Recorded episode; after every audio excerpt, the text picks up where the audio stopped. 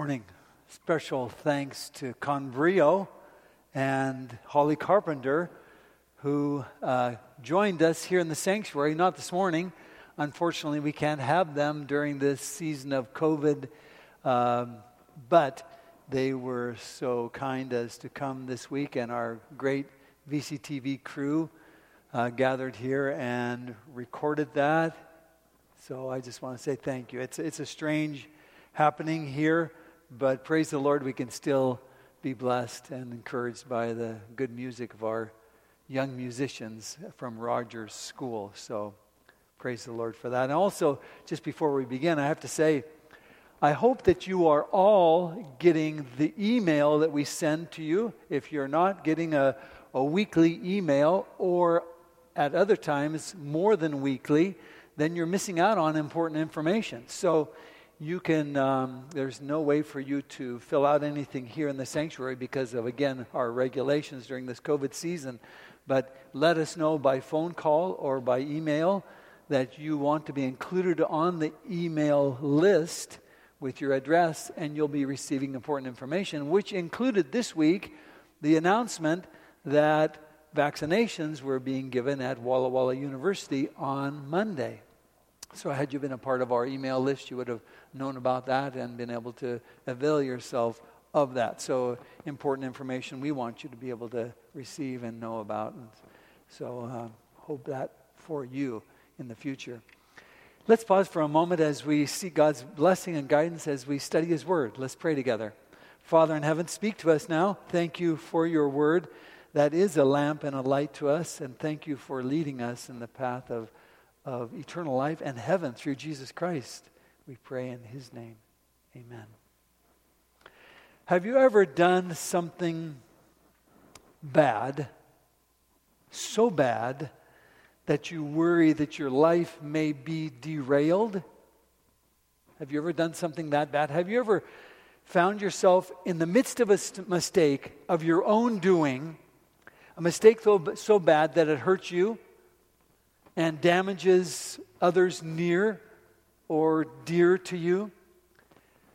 Have you ever, in a moment, cried out in anguish for some deep, persistent failure? Some failure that threatens to take you off the rail for your future and hurt others that you care for as well? Have you ever had a, a moment like that? Well, I want to welcome you to Jacob's wrestling. That's what we're going to be talking about this morning. Here we're on a journey through the Bible this year, and we're hovering over what we are calling the greatest stories ever lived. Stories that in, inspire faith, stories that instruct us to how to um, move through the struggles of our own and follow a better way, God's way, God's way to life forever and life, the happiest life with Him. So we've spent a bit of time with Sarah and Abraham last week in conversations with God. We've witnessed and been inspired by the beautiful act of Rebecca and her generosity as she not only gave water to um, the stranger, but also watered a caravan of, of camels. And today we're going to spend some time with Israel's namesake, Jacob. History, the history of Jacob in God's Word spreads over more chapters than any other particular person. And it really culminates, Jacob's story culminates in the chapters that we'll look at today, in one powerful, one life transforming, one name changing episode when he wrestles with God. In a nutshell, in a nutshell, Jacob's story is one that we might call just a continuous struggle, continuous struggle. Beginning before he passes through the birth canal and, well, and even till the, to the end of his life. But here, here we find ourselves with Jacob. Isaac and Rebekah prayed 20 years for a child, and God answers that prayer with twins. And in the womb, two boys are wrestling with each other. Two boys are jostling. And Rebecca asks God what's happening to her. He wants to know. She wants to know what's happening in her. And in Genesis chapter 25 and verse 23, it says, The Lord said to her, Two nations are in your womb, two people from within you will be separated. One people will be stronger than the other, and the other older will serve the younger. So here God says it's a prediction, a promise, a, a prophecy. Two nations are within, two peoples exchanging blows within her in a certain sense. They're as different as night and day. They're as distinct in appearance, one ruddy and hairy. They're opposite in temperaments.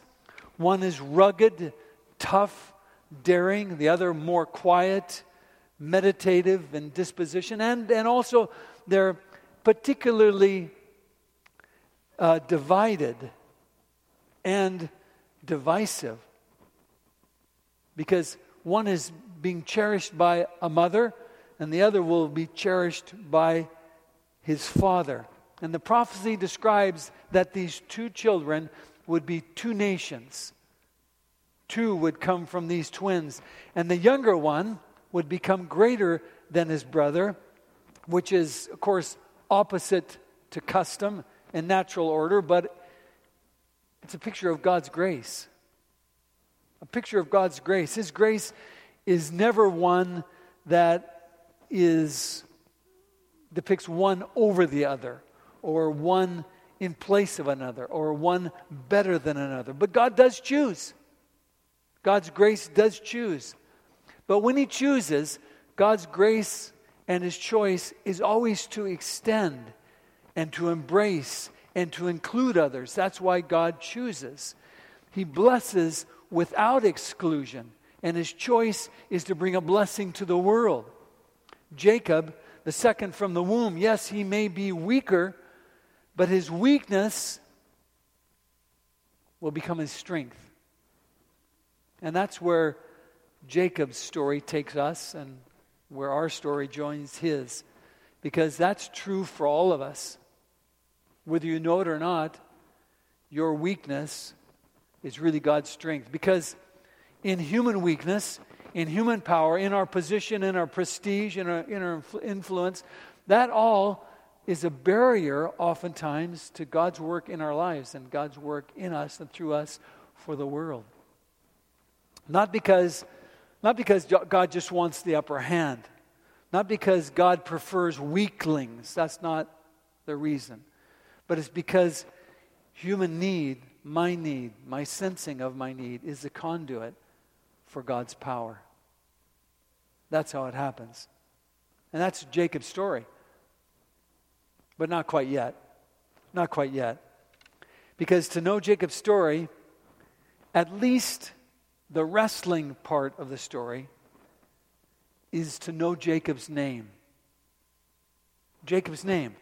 So it's it was in Jacob's time a well used name. It actually meant may he be at the heels. And it was interpreted this way May God be your rear guard. So it was a good name, a, a name that pronounced a, a, a positive future, but it also lended itself, the name itself, lend itself to some a negative sense as well. And Jacob fulfilled that part of it. It means also that he took by the heel or he seizes by the heel. In other words, he supplants he overreaches. And if there's one thing that you can say about Jacob's story, it's exactly that. He overreaches, he supplants. Jacob, Jacob knew about the revelation, Jacob knew about the prophecy that God had given his mother about him, that, that the birthright should fall to him, that he would be the inheritor of the promise. And surely Esau, his brother, did as well. They knew about the privileges that that would confer. They knew about the wealth that would go to the person who would, would receive that, and they also knew the requirements and responsibilities that went with that. They knew about God's covenant that He extended to Abraham years before, their great grandfather, and to all their descendants. They knew about the promised land, they knew about the spiritual leadership, they knew about the coming of the promised one, the hoped one, the Messiah. They knew all these things. Unfortunately, Esau, the older one, was more interested in, well, in the immediate, in the here and now, what's happening today, what would bring him pleasure, what would bring him enjoyment, what would bring him profit and privilege today. That was Esau. Jacob, Jacob, on the other hand, he wasn't interested in that. Jacob he had a deep belief in God's promises. He saw that his family's place in Earth's history and in God's plan was of utmost importance. That's Jacob. And he, he honored and valued the, the spiritual heritage, the heritage of his family. And he was excited. He was enthusiastic. He was eager. He, he thought, wow, this will be so wonderful to be in the very center of this whole thing. But Jacob was too eager to wait for God to bring it about. And so he thought he would bring it about. He was too eager and he really didn't trust that God would bring it about soon enough. And so Jacob became a grasping one. Jacob be- became one who would reach for and take by intrigue, by seizing through trickery. That was Jacob. So, as it happened, you know the story. We're going to breeze through this because we want to get to that high point. But you know the story. Esau, his older brother, came in from the country one day, famished saw Jacob there cooking a pot of stew, lentils, possibly, and he begged for some. He was just starving, and he saw the, the stew that Jacob was preparing, and Jacob grasped for a promise that he should have let God take care of. And he said, Esau said, verse number 30 to 34, that Genesis 25 reads, Quick, let me have some of that red stew. I'm famished. Jacob replied, First sell me your birthright. Look, said Esau, I'm about to die. What good is the birthright to me? But Jacob said, Swear to me first. So, he swore an oath to him, selling his birthright to Jacob. Then Jacob gave Esau some bread and some lentils and stew, lentil stew. He ate and drank, then got up and left. So Esau despised his birthright. Yes, Esau despised it. He spurned that privilege that he should have cherished, that he should have valued. He despised what was a, a priceless possession. But Esau was living out God's prediction, not because he had to, but because that was his nature. But I have to ask myself, as you maybe ask yourself looking at this story, what brother would treat a brother this way? What brother would make a famished brother sell his birthright to get some food? Now, yes, it's true. Esau foolishly surrendered his birthright for a momentary pleasure, for, you know, assuaging his, his hunger. And he forever, after that, considered this act impulsive and regretted it. But the way that Jacob took advantage of his brother just stuck in Esau's craw from that time and forever. Esau felt tricked. Esau felt taken advantage of by Jacob. Jacob's grasping, Jacob's overreaching, his birthright in this birthright episode created an animosity between them, a bitter animosity. But nothing like, nothing like the seething rivalry that resulted and hatred, the hatred that resulted from the trickery that came next regarding his father's blessing. That's what next, what's next in the story. We don't know how much longer after that it was, but you remember the story. Father Isaac is getting old. He can hardly see, and he figures it's about time for me to confer the blessing on my firstborn. Genesis chapter 27, verses 2 to 4 take up the story. It says, I'm old now, an old man, and I don't know the day of my death. This is Isaac. Now, now then, get your equipment. He's speaking to Esau. Get your equipment, your quiver, your bow, and go out into the open country to hunt some wild game for me. Prepare me the kind of tasty food I like, and bring it to me so that I may eat and so that I may give you my blessing before I die. Rebecca is listening. She corrals Jacob into a plan that will bring him the blessing instead of brother Esau. And their plan works. Isaac is deceived. Jacob is irrevocably blessed. And Esau seals his heart for revenge. He'll kill his brother. Verse, verse 41 of chapter 27 Esau held a grudge against Jacob because of the blessing his father had given him. He said to himself, The days of mourning for my father are near, then I will kill my brother Jacob. What a mess! What a mess! And for what? For what? Just think of it. The blessing Jacob and Rebekah deceived for was God's to give, not theirs to take.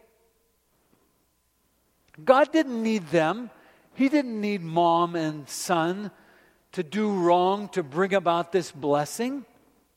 Their efforts just fueled the angst that was already there and resulted in Jacob's fleeing from home forever, and he'd never see his mother alive again. So, leaving home under the pretense, and you can read it later on this, this afternoon if you wish, fleeing home under the pretense that he's seeking a wife and has a blessing of his father for that anyway, seeking a wife from his mother's relatives, Rebecca's relatives, and fearful for his life, a fugitive from his own home. Think of it, think of his situation, dreading that he may have lost the blessing that God had promised to give him forever, dreading that, Jacob feels himself an absolute outcast. What's even worse, he knew that the troubles had come upon himself because of his own poor, grasping, self seeking choices, which were his, his, nature by choice, but by habit and he was afraid that, that at this moment God himself had abandoned him. Genesis 28, verse 11 says, Taking one of the stones there, he put it under his head and lay down to sleep. And then, as one Bible commentator says, in a supreme display of divine grace, unsought, unstinted, divine grace amazing grace.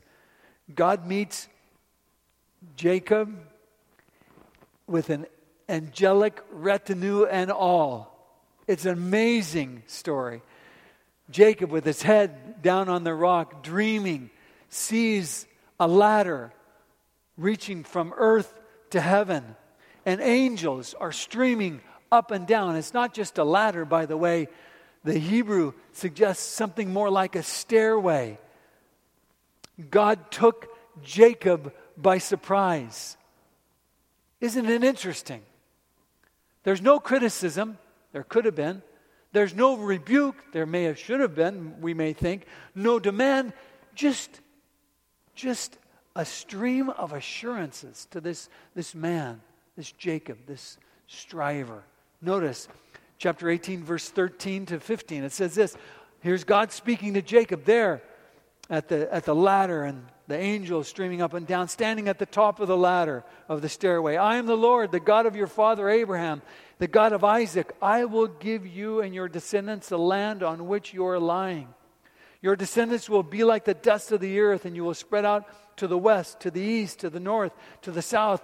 All peoples on earth will be blessed through you and your offspring. I am with you and will watch over you wherever you go, and I will bring you back to this land. I will not leave you until I have done what I have promised you. Look at that promise. Amazing promise.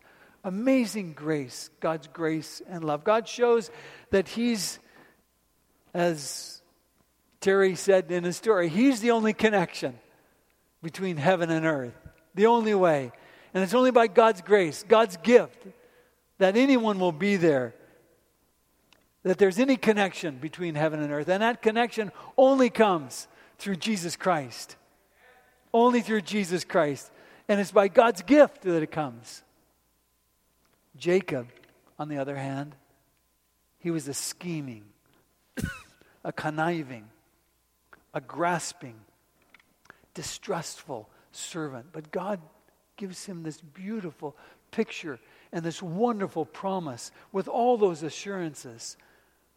Uh, as I like to read just a sentence from Patriarchs and Prophets, a beautiful sentence uh, on this one story here. The Lord compassionately revealed just what Jacob needed a Savior. That's what he needed. That's what you need. That's what I need a Savior. And Jacob responds. He says, God, God, I will do, if you'll do that for me, I'll do all this for you. I'll stay connected. I'll, I'll, restore, I'll rejoice in your grace. I'll be glad for your blessings. because God is the God who takes care of all of Jacob's physical needs, because God is the God who is the source of everything he has. Everything that comes to him is from God because God is the one who gives him everything. Jacob responds and says in Genesis chapter 28 and verse 22, all that I all of all that you give me, I will give you a tenth. And let me just pause for a moment, although this isn't the theme of our story, but still it's important. You know, tithe is never a gift. When I give tithe, it's never a gift. Tithe is always a giving back. And that's what Jacob was doing. He saw all the blessings that were coming, that, that was coming his way. And he says, God, I'm going to give. I'm going to return to you. I'm going to give back to you a tithe. That's, tithe, really, at its root, is a natural response of belief in God. If you believe in God, tithing is a natural response to your Savior, to your Lord. So, anyway, Jacob, from that experience, amazed by God's grace and love and forgiveness and restoration and, and his presence with him, Jacob finally arrives at Laban's home. And this turns out to be the brother of Rebekah, Jacob's mother. Interesting. This was the one who met Eliezer, Abraham's servant, at the well, and a sister, his sister, who watered the camels. So it's, it's Laban's daughters, Rachel and Leah, that, that Jacob marries. Amazing coincidence, God's providence. But it's Laban's daughters now, Rachel and Leah, that Jacob marries, but it's one that comes by trickery and the other by love. It seems as though Jacob has met his match in Laban. In greedy and deceitful Laban, Jacob the schemer, Jacob the deceiver himself, Jacob the conniver, Jacob meets his match in Laban. And also, Jacob meets his discipline. 20 years with Laban, 20 years of drudgery, 20, 20 years of friction, 20 years with Laban weathered Jacob's character. It may be that you have a Laban in your life, someone who is who God is using to weather you a bit, to smooth off the rough, rough age, uh, edges, if you, if you please, and someone to, to create in you a, a character more like God's. Maybe you have a Laban in your life. But anyway, Laban, he exploits Jacob. He ex- exploits he, him as a worker. He deceives him, deceives him into marriage, marrying his daughter Leah after working seven years and then working a second seven for Rachel, the one he loved. And then, by the way, if you look at Laban and put his name backwards, it spells Nabal. Now, if you know the story in the Old Testament, you know who Nabal is. He's a selfish, harsh, unthankful, churlish man whose only saving grace was his intelligent and beautiful wife. But Laban, he's just like it, just like Nabal. He's hard, he's a grinding taskmaster to Jacob who cheated Jacob whenever he could. He robbed him at every corner. He changed his wages at random and for his own benefit. And as one commentator put it, Laban in Laban, Jacob drinks deeply of his own medicine of duplicity. I think that says it so well. Yet Laban never had a worker, never had a faithful servant like his, his nephew Jacob. Never.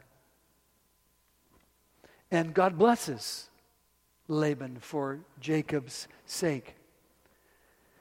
And in this land where Jacob finds himself, this land of lessons and character development and challenge with Laban, God blesses him during this time with 11 sons and one daughter through two wives and, and two surrogates, which, which, which itself becomes an enduring lesson that we don't need to say anything about now, but we'll, we can see for, from generations on.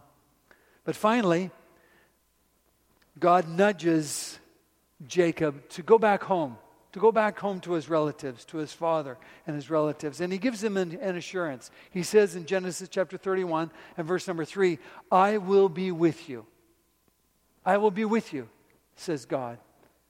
And then, as a token of his divine care, God sends two angels, apparently, one before and one after, to go before and stay behind him as he moves toward back toward his homeland, surrounding his company.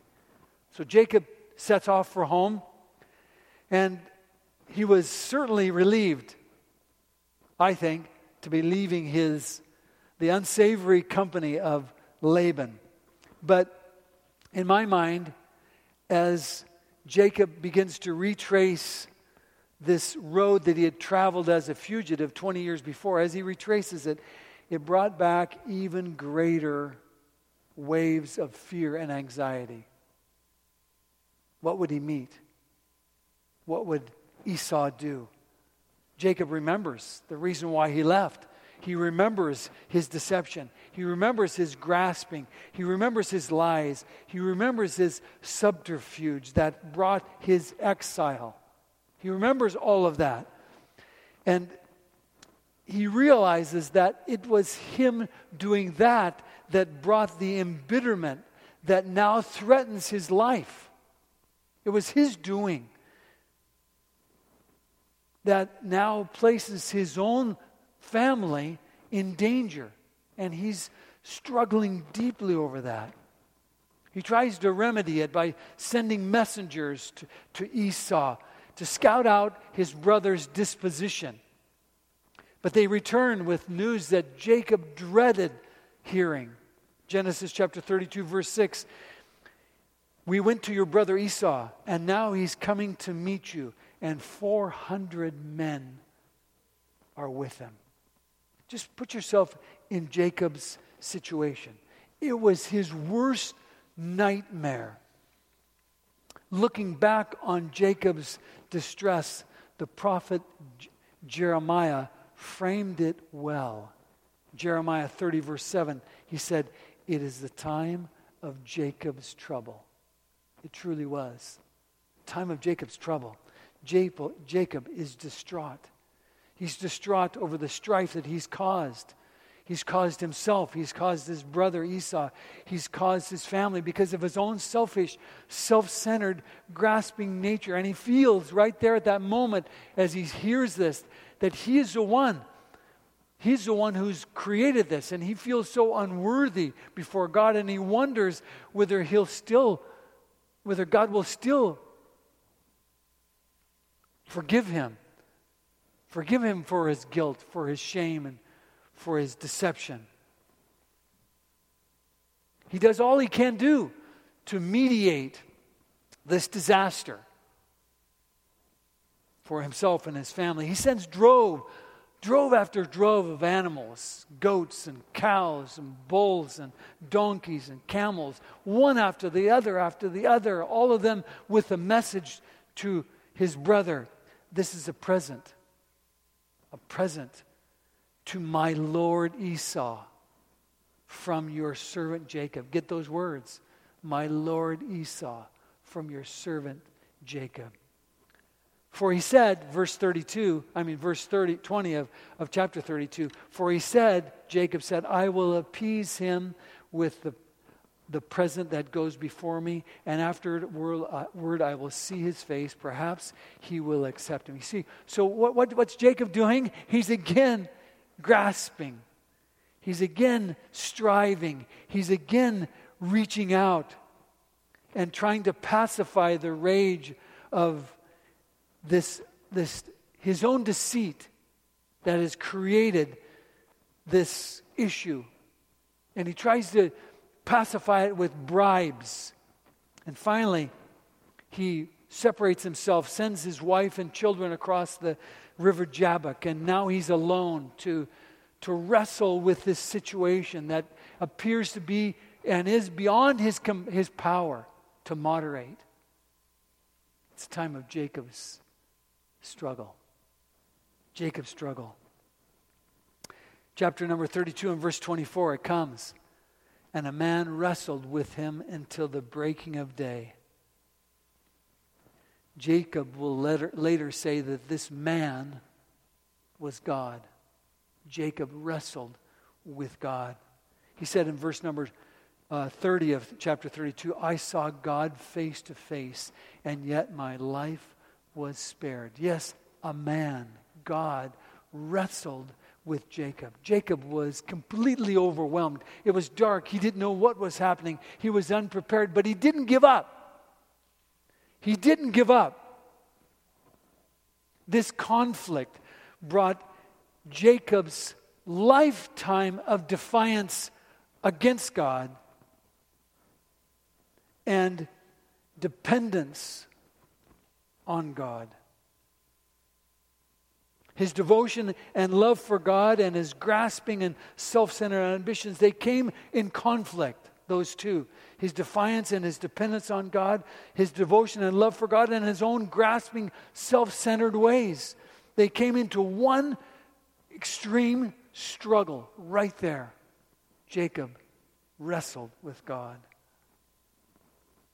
It wasn't against Esau, it wasn't against Laban or anyone else that Jacob had been at odds with, although he had been at odds with them, but that wasn't the source of it.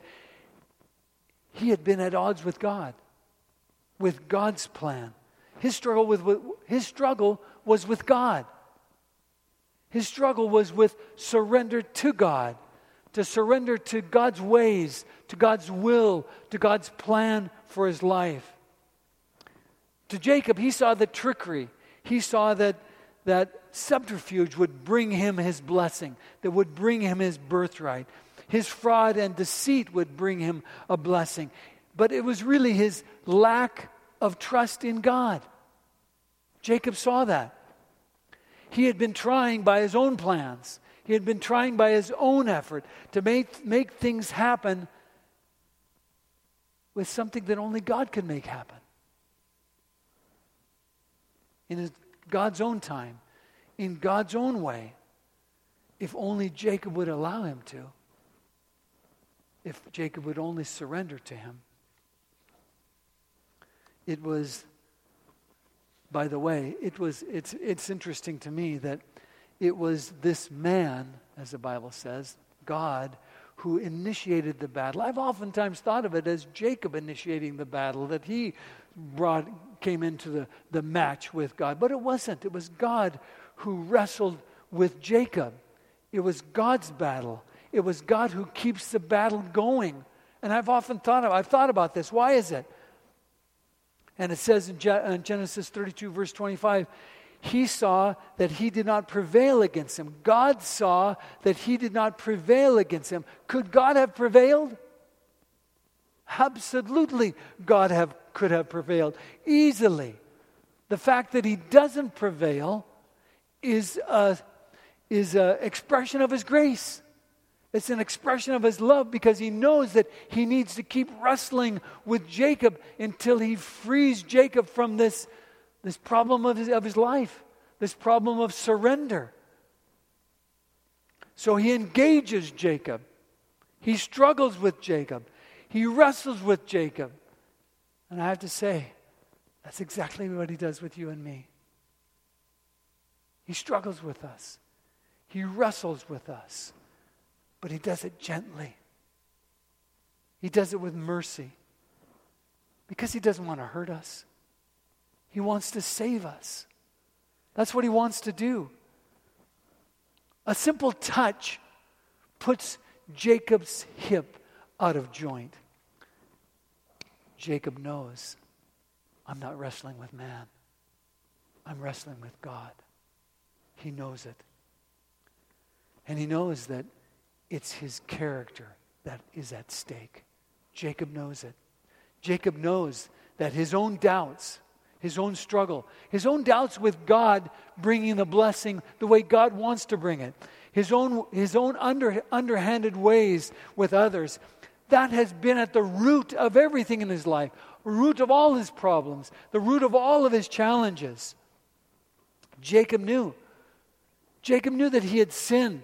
He had sinned against God in that. He had sinned against others in that. He had created damage to relationships and reputation. He knew.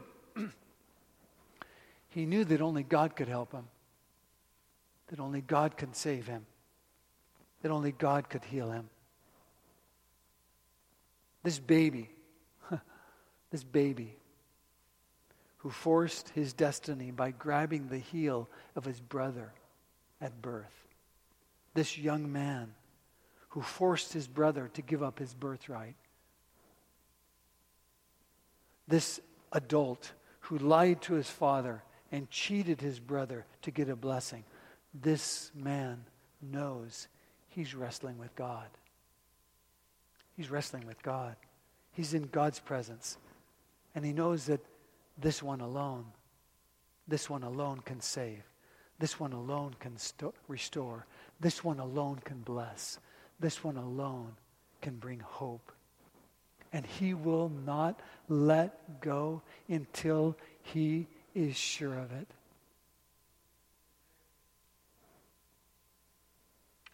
The man asks his name. He knows his name. God knows us all by name. Asks his name Jacob, the cheater. Jacob, the heel grabber. Jacob, the one who strives to control his destiny. And he says, Your name will no longer be Jacob.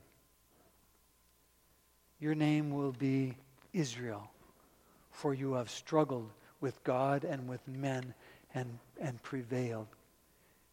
There's, that's not a small thing to have a name changed, especially back in those days. To change your name meant to change your identity, to change your destiny to change your character. Jacob's new name, Israel, was a sign, it was a statement. Jacob, you are forgiven. Jacob, you are restored. Jacob, you are new again. Jacob's new name meant that he had been he had been forgiven. The man says Jacob has wrestled with God and with men. Notice that? He's wrestling with God right now, but he says, You've wrestled with God and with men. That's been Jacob's life. His relationship with God and his relationship with men have been compromised, and they both are integrated. They're both together. How he gets along with God impacts how he gets along with men. How he gets along with men impacts how he gets along with God. The man gives Jacob a new name. He says, Israel is your name. Now, Israel literally means God fights. Literally, God fights. And you know, it will always be a reminder to Jacob of his own personal struggles and who is the one who is to fight for that. God fights. He'll have to learn that it's God who will fight his battles for him, not himself. God will fight for him. And although the man dislocates Jacob's hip with a touch, the story says that Jacob prevailed. That's kind of interesting, isn't it? With a touch, his hip is dislocated, but it said that Jacob prevails. Jacob prevails only because he allows God to prevail over him. And that's the same way we prevail. That's how we win, by letting God prevail over us. From that time forevermore, Jacob will walk with a limp. It would be a forever reminder to him that this was no dream that this struggle was real. This conflict, this, this wrestling with God. Jacob's pain that he would feel with every step that he took told him that divine strength is found in human surrender, in human weakness.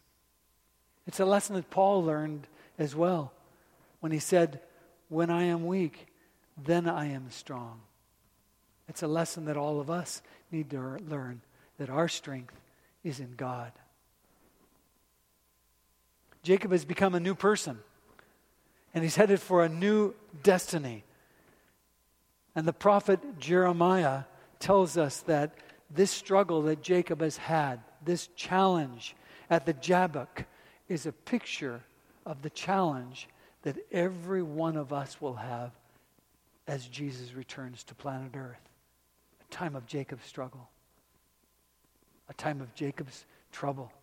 It says, Jeremiah chapter 30, verse 7, as we read before, Alas, for that day is great, so that no none is like it.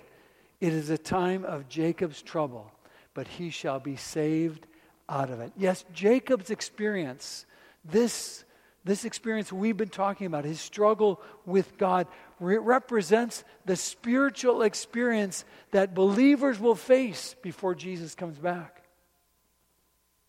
Every one of us will struggle, just like Jacob struggled.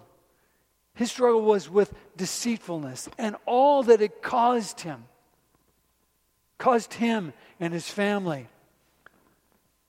He struggled with the crushing self reproach that his selfish grasping had caused and brought him all his life and brought danger even to his loved ones. He struggled with that, with self reproach. And it's, it's the same sort of self reproach that we as followers of Jesus will face when we are at that last day of our lives and Jesus is soon to return. And we're looking into our own characters, into our own lives, and seeing all the challenges, all the problems, all of our own defects. It's a time of trouble, a time of, time of struggle. But I love what these sentences in the Great Controversy say. They are revealing. It is in this life that we are to separate sin from us through faith in the atoning blood of Christ. Our precious Savior invites us to join ourselves to Him, to unite our weakness to His strength, our ignorance to His wisdom, our unworthiness to His merits. Will you do that this morning? That's what He's appealing to us today in this story. It's our struggle, not Jacob's. It's our wrestling, not his. When you look at your life, as I look at my life, the burden of hurt and pain that I brought is because of my sin, because of my errors, because of my ways, because of the things I do and think. And my overwhelming battle is surrender. Surrender to God. Surrender to God. Surrender everything to Him. And find my strength in Him instead of in my own ways, my own plans, my own devising. And to rest in His saving grace. And His grace will be for us just like it was for Jacob during his time of trouble. Because the promise is as sure for us as it was for Jacob. This is what it says. Look again. It is the time of Jacob's trouble but he shall be saved out of it. That is God's promise to you and me. We will be saved out of it by his grace, by his mercy, as we struggle with him, as we wrestle with him with our, about our own character defects. He will save us. He will help us. He will strengthen us. He will restore us by His grace and His mercy we shall be saved out of it. Amen. Glory to God.